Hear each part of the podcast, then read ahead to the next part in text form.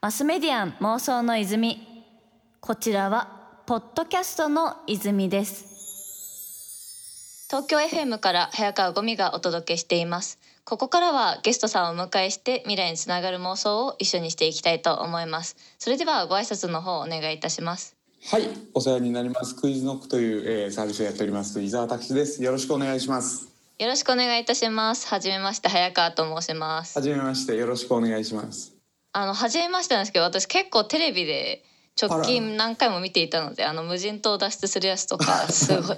大変だなと思って見ていたのでなんか私は全然なんか逆に勝手にこうすごいいろいろ拝見しておりましたいえありがとうございます。もう、あの、僕も早川さんのお名前は金がああね、りがとうございます伺っておりましたので、お会いできてよかったです。なんか周りでクイズノックオタクがすごい多くてあら、ありなんかがたいです、ね。私が特に仲いい池澤彩香っていうエンジニアのタレントの子がいるんですけど、はいはいのこんちに行くと大体クイズノックの話をすごく語られますね。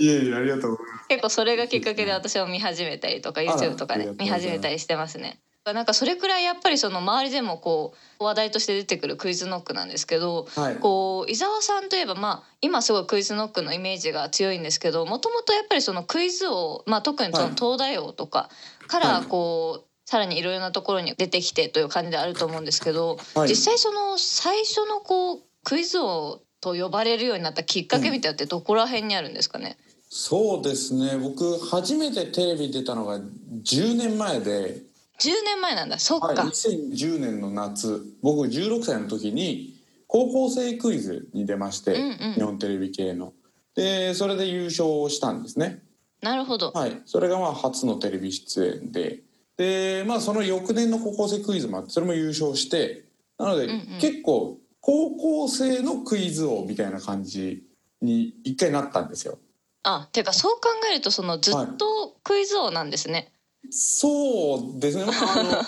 10年ぐらい前ですけどね、うん。で一回なんかその2年ぐらいクイズ王として盛り上がったんですけど、はいはい。その後2012年ぐらいからそのクイズを決めるような番組が一回消えちゃうんですよね。テレビから。あちょっとそのクイズ王トレンドが落ち着くんですねそもそも。そうなんです。そうなんですやっぱりこうテレビがクイズ王の番組をやらないとそもそもクイズ王が存在できなくなってて。確かにそうですね。機会がないですからね。そうなんです。そもそもクイズ王を示す機会がなくて。だからそうだな2015年16年ぐらいまでほとんど出番もなく。そしたらその後にまたそのクイズトレンドが来たというか、全然そのクイズの波があるの全然知らなかったですけどもう常になんかクイズって盛り上がってる印象があったんですけど、はいはい。なんかそれってそのいつくらいからその次のこう波が来たんですかね。来たのはやっぱ2016年その東大生ブームみたいなのが起こって。あ東大生ブームが来たんだそこで、はい。なるほど。さんまさんの番組で東大生いじったら面白いやみたいになったんで各局が東大生呼び出して、でやっぱ呼ぶならクイズ番組だろうってなったんですよね。うーん。東大生呼ぶんだったらちょっと難しめのやつ出そうやみたいになってクイズ王っぽい番組がようやく出だして。なるほど。はい。なのでそこでチャンスをもらってっていうところでだんだんとクイズ王としてまた盛り上がり始めたみたいな感じでしたね。すごい。クイズ王一つとってもこう伊沢さんの中でいろいろなこう実は波というか流れがあったんですね。そうですね。だから僕2015年ぐらいまではあんまりもうテレビも出てなければクイズ自体ももうなんだろう大学のサークルとかはギター弾いてたりしたんであそうなんですか。衝撃。クイズクイズした人生歩んでなかったんですけど流れが来たんでちょっとこれはなんかあるかもなって思って、まあ、それこそそこで妄想し始まったのが今の流れです。おー。なんかこう結構クイズってなんとなく印象ですけどこう妄想とちょっと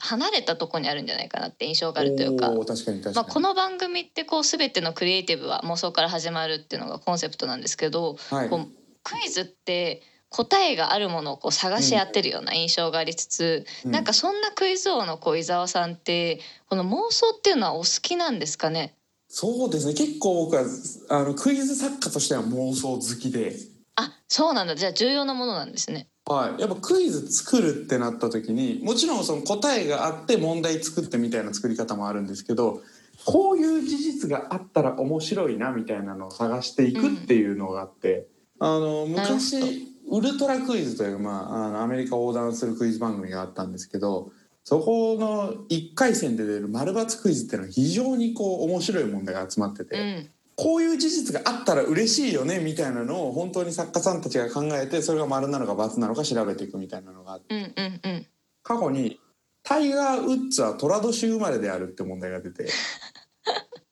こんなの妄想しないとできない問題なんですよね。できないですね。確かに。寅年だったら面白いですからね。そうなんです。12分の1の確率でめちゃくちゃ面白いことになってるっていう妄想で、うん。結局×なんですけど。だからそういうのでクイズって始まってくんでその作り方として妄想じゃない作り方と妄想の作り方があって僕は妄想の作り方めっちゃ好きです。マスメディアン妄想の泉。東京 FM から早川ゴミがお届けしていますマスメディアン妄想の泉。今回はクイズ王で YouTuber さらに株式会社クイズノックの CEO でもある伊沢拓司さんをお迎えしています。先ほどあのクイズ王と実際そのクイズに関する妄想についていろいろとお聞きしてきましたがここからは伊沢さんのキャリアについてもお聞きしていきたいなと思います。はい、あの先ほど最初にですねその全国高等学校クイズ選手権、まあ、高校生クイズですね。はい。の史上初の2連覇達成されてるってことなんですけどそのクイズっていうのはいつ頃からハマったというかこう伊沢さんを虜にしたんでしょうか？そうですね。もう本当にあのクイズを始めたのは偶然で小学生の頃とかそんなにクイズ番組を見てたわけではないあですしそうなんです。ね結構小学校の頃から好きな人っていうのはこうクイズ本みたいなの持ち歩いてましたよ。そうですよね割と。でなんならその中学校の部活の勧誘会で運動部に入ろうと思っててえー、で運動部に一通りこう入部の名前書いてまあここから削っていくかみたいな思ってた時に、ちょっと暇だったんでクイズ研究部の早押し体験ブースに遊びに行ったんですね。あ体験があったんですね。そうなんです。部活動の勧誘会で。うんうん。でしたらまあそこそこ面白いと早押しは。じゃあまあとりあえず仮に入部しとくかみたいな思ったんで名前だけ書いといたんですけど、入ったはずのフットサル部がその高校生しかいなかったせいで中高一貫だったんで僕フはいはいはい。ィジカルで全くついていけなくて。もうねだいぶ強いですもんねこう。そうなんです。13歳と16歳はやっぱり体格の差がありすぎたりとか技術の差もあったんですぐ辞めちゃったんですね。で運動部って結構途中から入れないんで残ってたのがクイズ研究部しかなかったんですよ。あまさかのそのあれっていう形でいつの間にかクイズ研究会に。そうなんですもうほぼ消去法のような形で入ったんですけど、うんうんうんまあ、実際やってみたら面白いしあと当時全然クイズブームじゃなかったんで競技人口が少なかったんですよね今より全然。へえ。うんうなんので割と大会とか出たらすぐ上に行けるような世界だったんです。じゃあ結構こう結果が出やすくてやりがいもあるししかもこう早押しってところに惹かれたんですかね。そうですねそこもスポーティーだったんで早押しというのはうん、確かにちょっとスポーツっぽいですね。はい、やっぱそのやっぱり結果は出やすいというのも大きくてでまた先輩方とかも結構優しくしてくれるというか人数少ないんうんうで、ん。それも含めてやっぱすごく良かったですね。なんかしかもそのクイズっていうのがこう小学生とかとこう本でこれ分かる分からないみたいな感じとかだと思うんですけど実際その早押しとかになってくるとやっぱりその先ほどおっしゃられたみたいなこうスポーツ性っていうのすごい高いなって思うんですよ。はい。でさらにこうチームで戦ったりとかもするわけじゃないですか、きっと高校生クイズとかもそうだと思うんですけど、なんかこのチームでしかもこう早押しのスポーティーな感じでクイズに挑戦することのなんか醍醐味みたいなのってあるんですかね？そうですね。やっぱチームでやるのの一番楽しいところって補い合えるというところで。うーん。なかなかこう例えばサッカーとか野球だとポジションがあるから自分のやるべきことってある程度決まってるわけですけど、クイズはやっぱりもう3人でやるとなったら3人の知識をそのまま足し算してドカンって出せるんで、そういう意味ではもう自分の実力を高めることがもう直接周りを助けることにもなるし確かに確かに自分の足りない分野も得意な人さえ連れてくれば一気に補えたりするんで、すごくこうなんだろうチームプレーとしての足し算がやりやすいっていうのはいいところでしたね。そっか。しかもこうすごいこう足した結果がさらにこう2倍3倍とかねすごい大きくなっていきそうな印象もあってね。結構こう今お話聞くとやっぱりその会社経営とかにもなんかちょっと近いんじゃないかなというか、こうみんなで補い合ってやっていく感じっていうのはなんかいろんなところにねこう応用されるすごい基本的な部分な気がしますね。なんかそういった形でこうクイズで得たなんか方法だったりとかもしかしたら学び方とかもそうだと思うんですけどなんかそれをこう人生に生かすというかこう伊沢さん流の何か応用術みたいなのってあったりとかしますかね？そうですね。あの僕2016年かなクイズノックというサービスを立ち上げた当時世界的にフェイクニュースの問題だったりとか確かに。こそそのバイラルメディアの記事の質が低くてみたいなうん情報がいっぱい流れてくるけどその情報の真偽が怪しいみたいなのが非常に問題になってたんですね。でそれを見ててあクイズが生きるかもしれないなと思って、うん。クイズが生きるかも。はい。はい、クイズって非常に情報を能動的に取る手段だなと思っていたんですね。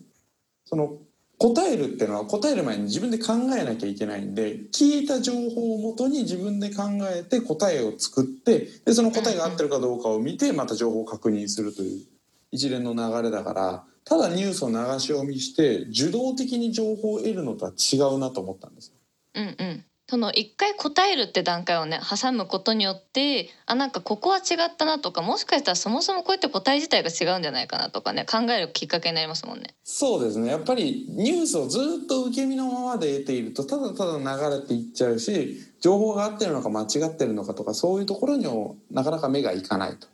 いう中であじゃあ今までやってきたクイズのいいところというのがこれ社会に役に立てるんじゃないかと思ってじゃあちょっとそれをやるウェブメディアを作ろうかなと思ったのがクイズノックの立ち上げのきっかけでした。マスメディアン妄想の泉。東京 FM から早川ゴミがお届けしています。マスメディアン妄想の泉。今回はクイズ王で YouTuber さらにクイズノックの CEO でもある伊沢拓司さんをお迎えしています。さてあのここからはちょっとクイズノックについてさらに深掘りしてお伺いしていきたいんですけどそのクイズノック、まあ、フェイクニュースだったりとかがある中で立ち上げたということなんですけどそのスタートする段階もしくはそのこれから始めるぞという段階でなんかクイズノックってどういう形に今後なっていきそうだなってこう妄想したこととかこうなったらいいなっていうことだったりとかってイメージしたものありますかね？やっぱりこう僕当時東大の4年生でで大学院の進学も決まっている時期だったのでやっぱりまだ大学という組織にずっといるなと思っていたんですね。うんうんで将来的には研究者かなと思っていたのでクイズノックという会社を作るとこまでは正直考えてなかったあそうなんですね。はい、うんうんただやっぱり周りには本当僕よりすごいなと思う学生さんがすごいたくさんいたし、でそういう人たちってやっぱり大学学問に触れているので正確にものを記述するとか情報の捉え方とかに非常にこうセンシティブな人が多かったんですね。なんでその人たちの情報の取り扱い方みたいなのはすごい社会に役に立てるなと思ったしそれをどんどんこう学生を循環させていける組織で学生の発想をまあ僕たちがうまくこう記事化して世の中に届けてあげられるようなそのなんていうか知の交差点みたいなのを作りたいなという妄想をしてたんです知のね。交差点はい、で最初の段階だと結構その能動的に情報を摂取してもらえばいいやぐらいで止まってて。はいはい。で最初は半年ぐらい YouTube すらやってなくてもただ記事の配信をしていたので。うんうん。それこそ僕が本当クイズの子立ち上げた時は情報発信能動性を出せる情報発信だけでいいやって思ってたんですよ。うんうん。むしろクイズノックに関わる学生たちがうまく回ってこう社会との接点を作れればいいかなぐらいの感覚でやってたんで、結構プチ妄想だったんですよね当時は。あなるほど。はい、それがその実際実現にまあ特にやっぱりその YouTube とかでこういろいろな学生さんがこうキャラとして出てきて考え方とか実際の回答だったりとか触れていく中でまたなんかちょっとその違うフェーズに入った感じがするんですけどそこのこう転換点みたいなのはあるんですかね？そうですね。やっぱりなかなかウェブメディアだけだとうん。お金が儲からなくて、で一方でやっぱ学生さんたちにお願いしてるからにはちゃんとして給料は出したいなと思ってたのうんで、うん。どんどんこう苦しくなっていくんですね。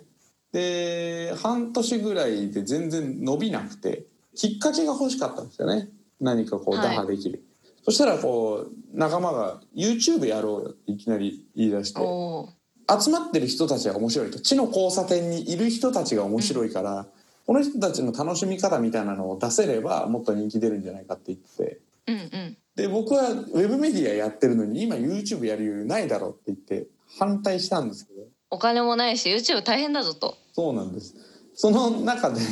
まあでも反対してたんですけど強引に始まっちゃって。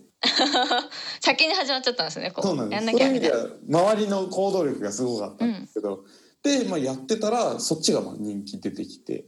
そこでやっぱりちょっとコンセプトを変えなきゃなと思ったんですよね。はい。ただの情報発信でその能動的に情報を摂取してもらうという場ではなくてクイズノックというサービス全体が我々